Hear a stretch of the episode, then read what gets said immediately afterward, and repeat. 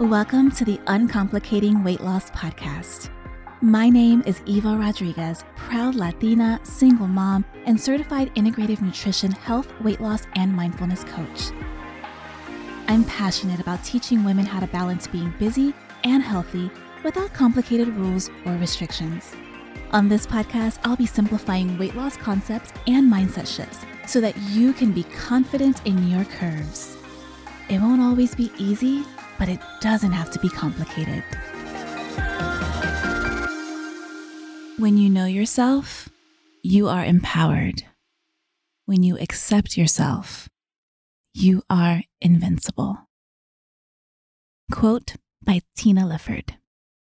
In today's episode, I'm going to be breaking down one of the most important yet commonly overlooked mindset concepts that affect our health and our weight loss journey.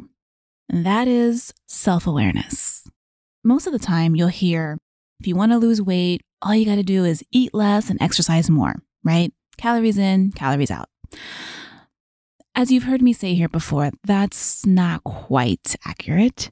There are a lot of things at play when it comes to our weight, including nutrition, physical activity, hormones, lifestyle, and there's also mindset. In fact, controlling your mindset needs to come first because that's what has a domino effect on everything else that you do. If you remember episode nine, which was the secret to weight loss, it's not calories in, calories out. It's not exercising for one hour a day. It's not willpower. It's not motivation. It's self discipline and self control. It all starts and stops with your mind. So let's talk about self awareness. Self awareness is all about how we relate to ourselves and how we observe ourselves.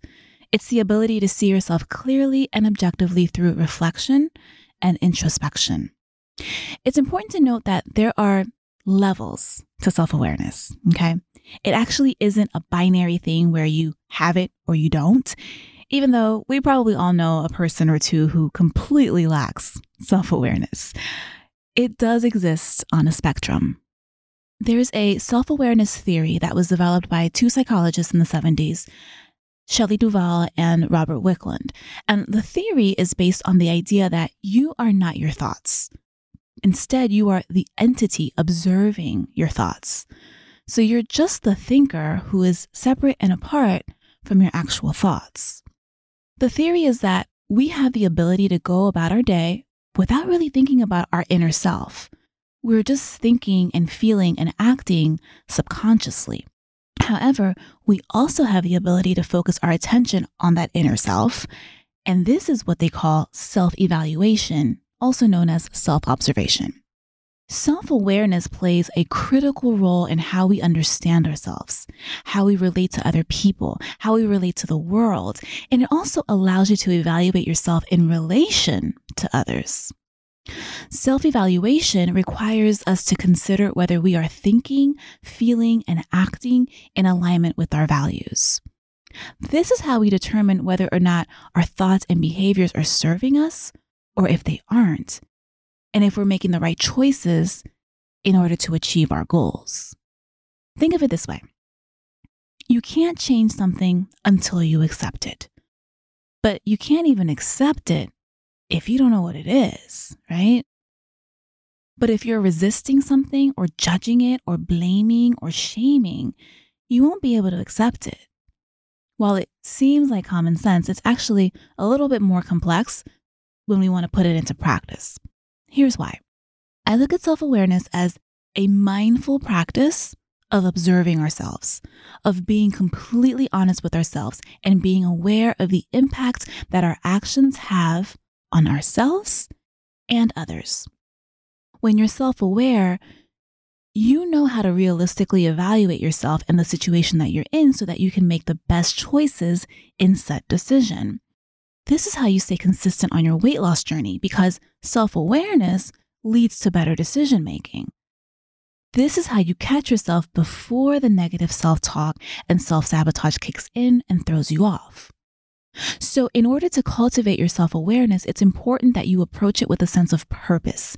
Because when we start to look within, it can be really easy to fall into a trap of blame, shame, criticism, judgment, and scrutiny. I call that the shadow side of self awareness. I found that this is actually one of the main roadblocks to personal development. Part of my personal healing journey has been addressing that I can be brutally judgmental, especially with myself. And it can hide under the guise of being, quote, self aware, when really it's the nitpicky, judgy, insecure, mean girl voice that's inside my head pretending to be my heightened self awareness. And we all have that inner bully that lurks inside of us. And the truth is, sometimes looking in the mirror is uncomfortable, literally and figuratively because you aren't always going to like what you see in the reflection. So you want to approach this from a kind and gentle, purposeful place. The way to do this is to start observing yourself for the purpose of accepting, respecting, loving, and trusting yourself. This is why I teach self love in tandem with weight loss. It's a hundred times easier to reach your goals when you do so lovingly versus white knuckling and berating yourself the whole time. So you want to get to a place of inner knowing with objectivity. Being objective with yourself requires your self observation to be curious, kind, and gentle. Think about this. How do you normally talk to yourself? How do you talk to yourself when you make a mistake? Self awareness helps us distinguish who we think we are with who we really are. Being self aware helps you become more honest with yourself. And remember, we are not our thoughts. We are not our feelings. We are not our emotions. So it's really important to separate from that.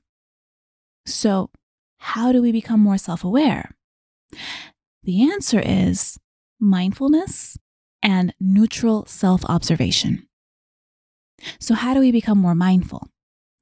The first step is to start paying attention to yourself. But again, be very careful, mindful of approaching this from a neutral place.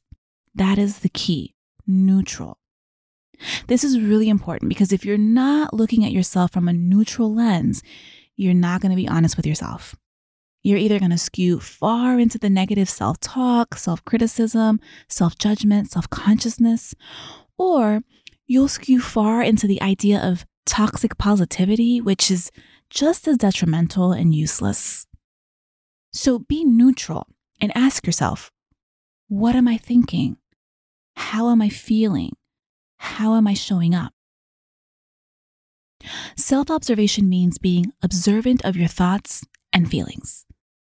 So you'll want to ask yourself these three overarching questions. So you can either pause this and grab a journal or screenshot the timestamp on your screen and come back to it when you have some time to really sit down and think about things.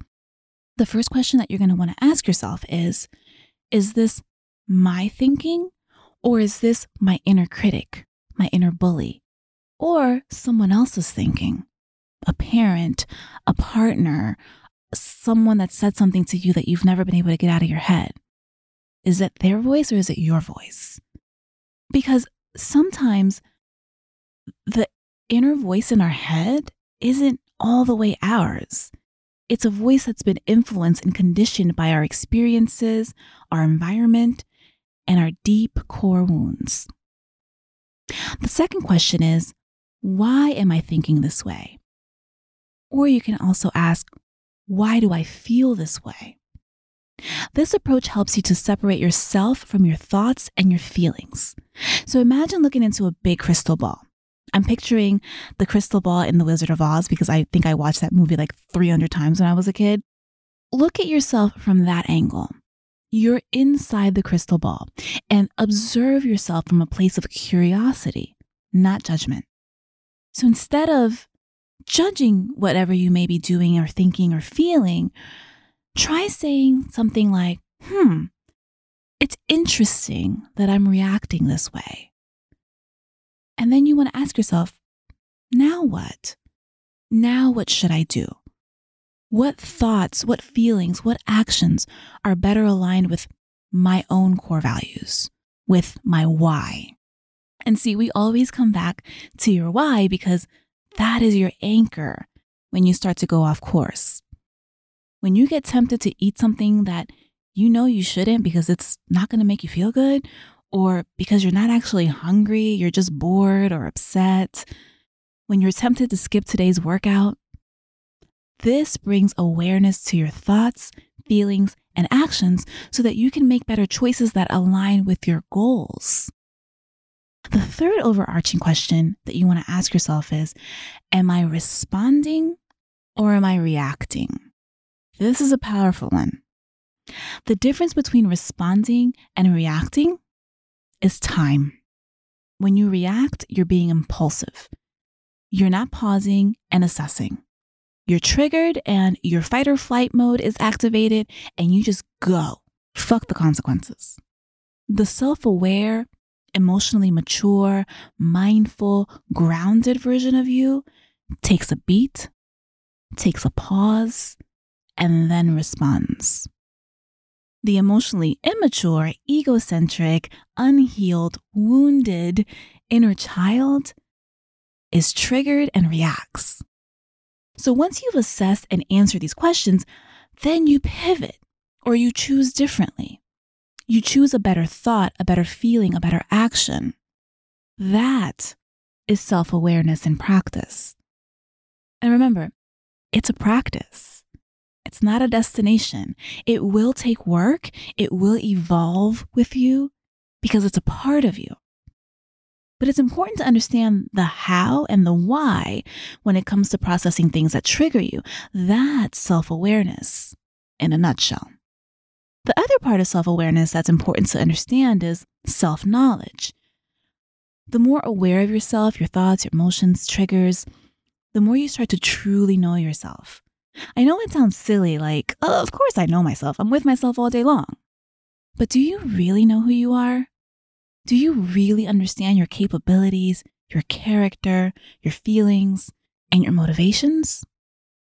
I have found that people who identify as chameleons, shapeshifters, people pleasers really struggle with this piece. I'm not a people pleaser, but I am a shapeshifter. I'm pretty sure it started years ago when I was trained as an actor because I was taught to lose myself. Literally, forget about myself and go all into whatever character I was portraying. I think also because I battle with depression, it was also a survival tactic for me. I mean, pretending to be someone else sometimes was easier than actually being myself. But the results of that was it affected my ability to find my voice, especially when I started my business. And also looking back, it's always showed up in my relationships too. So while it sounds like everyone should innately know who they are, depending on your background, depending on your conditioning, your environment, may not always be that simple. In its most basic form, the more you know about yourself, the better you can master yourself. It's so important to know who you are, how you're built, what your personality is, and how to make this work for you rather than against you. That way, you stop wasting your time and torturing yourself trying to be something that you're not or trying to do things that just aren't meant for you. So ask yourself who am I? What am I good at? What am I not good at? What comes naturally to me? What are my core values? What are my personality traits? What do I like? What don't I like? What excites me? What doesn't excite me? You can also get a lot of insight on yourself by looking at things like personality tests, your astrological chart, your human design type, your love languages. These are all tools that you can put into your toolkit. For example, I know that my Myers Briggs type is INFJ.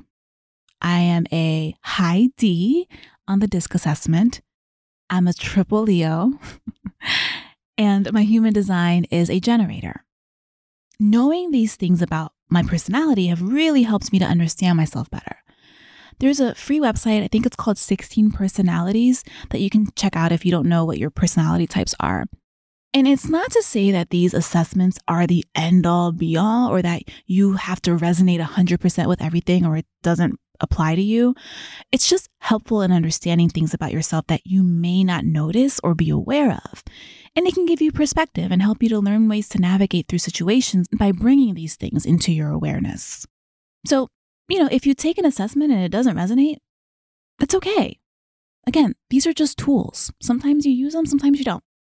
The thing is, we're constantly learning new things about ourselves. It's just whether or not we do something with that knowledge. That's what makes the difference. Self knowledge helps you to see different parts of yourself compared to your whole self. Because the reality is, we're made of so many different parts and some of them are in contrast to the others. We're living and breathing paradoxes, and that's what makes us all so complex. So, knowing yourself, knowing your triggers, and this is especially important if you're an emotional eater, understanding and knowing your triggers. This is all really powerful because when you know better, you do better. And this also helps you to accept the reality that certain things just aren't for you. Certain foods, certain forms of exercises, certain ways of thinking, certain people. But it starts with you knowing yourself intimately and cultivating your self awareness. The power lies with you. I'll talk to you next week.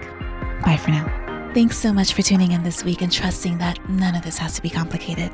At the end of the day, I want you to feel empowered to know that you can have the health, the body, and the life that you desire. Be sure to subscribe so you never miss an episode and tag me on Instagram while listening at It's Eva Rodriguez so that I can support you along your journey. I'll talk to you next week.